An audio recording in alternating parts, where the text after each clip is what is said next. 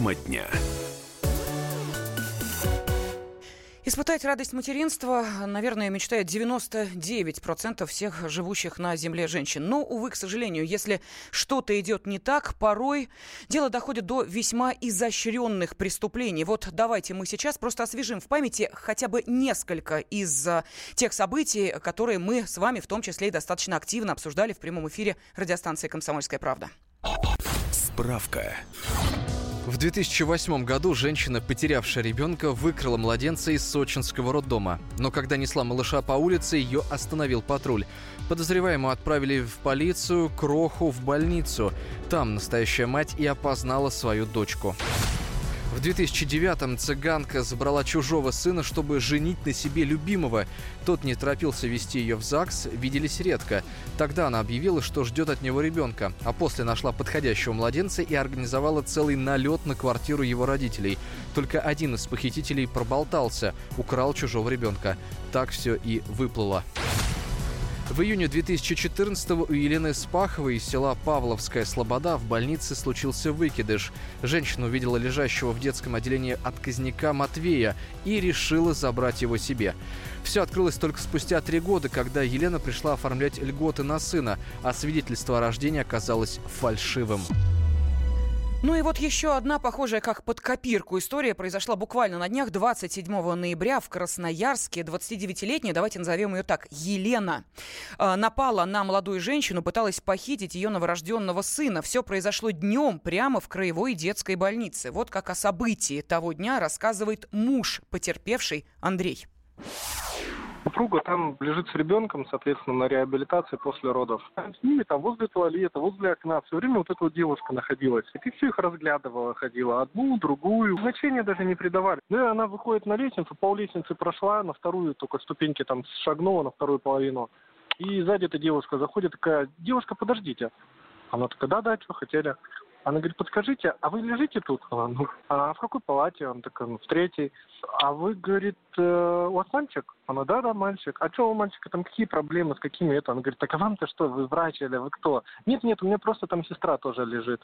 И еще там несколько вопросов про ребенка. То есть ее интересовал именно ребенок. Там какие заболевания у него и так далее. То есть ей было фиолетово там до моей жены, то есть ее интересовал конкретно только ребенок, и только именно мальчика. И она от нее отворачивается, и только вот со ступенек сходит, и она бьет, э, ну, скорее всего, битую, битую по голове сзади. Начали помощь оказывать, а потом, когда она, ну, очухалась, ну, где-то минут через там 5-10, она начала объяснять, что меня сзади девушка, ну, ударила, ну, по голове, это она ударила, говорит. И уже тогда тревогу там объявили, начали ее искать.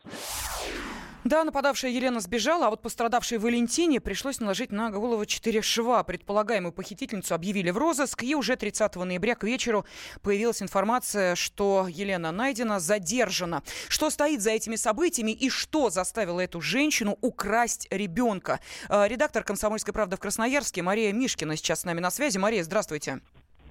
Да, всем здравствуйте. На самом деле, поначалу не только простые люди, но и силовики даже, которые получили, ну, как вышла информация об этом от нас, комсомольская правда узнала об этом первой, не верили в то, что это была, была попытка похищения. Все что угодно предполагали, но не похищение ребенка. Но 30 ноября, когда Елену задержали, она сразу во всем призналась и действительно подтвердила, да, пыталась украсть малыша, и очень так спутанно объяснила, ребенок ей нужен был для того, чтобы показать своим родным, а конкретно своей матери, которая еще в феврале она заявила, что а, беременна. И сегодня нам удалось поговорить с мамой Елены. Я предлагаю послушать из первых уст, что она нам рассказала.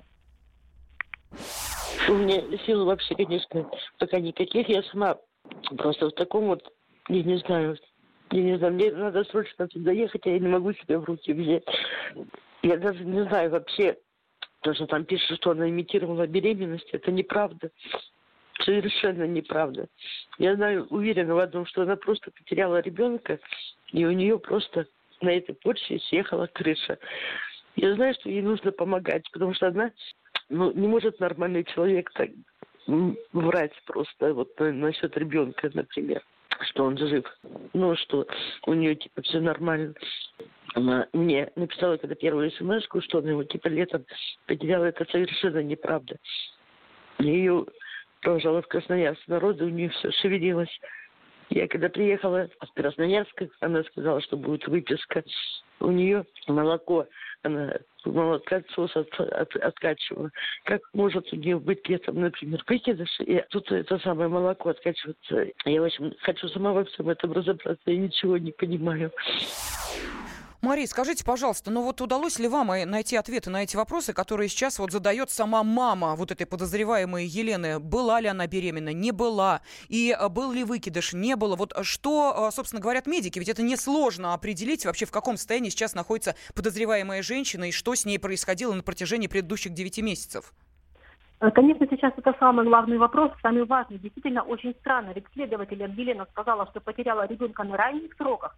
Но мама сегодня уверяла нас, что дочка все 9 месяцев проносила ребенка благополучно, и она щупала ее живот. И когда дочка уезжала рожать в Красноярск, а не из района Красноярского края, она лично слышала, как ребенок шевелился. Может быть, маме что-то показалось, а может быть, она выдала, выдала желаемое за действительное. Конечно, ответить на эти вопросы ответит только медицинская экспертиза, но ее еще не сделали. Следствие сейчас идет в трех направлениях. Первое, это, конечно, а, смотрит охранную фирму, которая допустила все это в больнице, в стенах больницы. Второе, рассматривает само нападение как факт. И третье, теперь уже после, опять же, нашей публикации будут выяснять, а где же ребенок, что с ним было, что произошло, пока ни в одной больнице не сказали, что принимали эту женщину. Пока вот известно, что документов не было ни в одном медицинском учреждении Красноярского края. Это очень, конечно, все странно. Мария, скажите, пожалуйста, а что с э, малышом, которого она пыталась похитить? Все ли с ним в порядке? С малышом все в порядке. Женщина, его родная мама успела его прижать, и хотя она сама упала, уже теряя сознание на Э, жесткий пол, но она берегла малыша. Она не только не отдала его чужой женщине, но и сделала так, что он не ушибся. С ним все хорошо. Да, ну вот э, и поди пойми, где, собственно, тот самый материнский инстинкт, когда женщина, ну, э, практически в бессознательном состоянии прижимает к себе ребенка для того, чтобы не отдать его чужой женщине. Или материнский инстинкт, когда женщина пытается всеми силами доказать всем окружающим, что она имеет право на материнство. Но я думаю, Мария, вам в этой истории действительно еще предстоит очень долго разбираться, тем более, что именно благодаря благодаря нашей красноярской редакции мы и узнали о вот, эм, собственно, том событии, которое произошло буквально на днях, э, когда э, Елена, которая подозревается в этом преступлении, пыталась похитить ребенка для того, чтобы выдать его за своего малыша. Но э, действительно, вот такие человеческие трагедии, иначе и не скажешь, э, порой приходится э, расследовать и правоохранительным органам, и, конечно, следить за ними журналистам «Комсомольской правды», о чем вы узнаете первыми, посетив сайт kp.ru и услышав радиостанцию «Комсомольская правда». Тема дня. Проблемы, которые вас волнуют. Авторы, которым вы доверяете – по сути дела, на радио «Комсомольская правда». Дмитрий Потапенко. По пятницам с 7 вечера по московскому времени.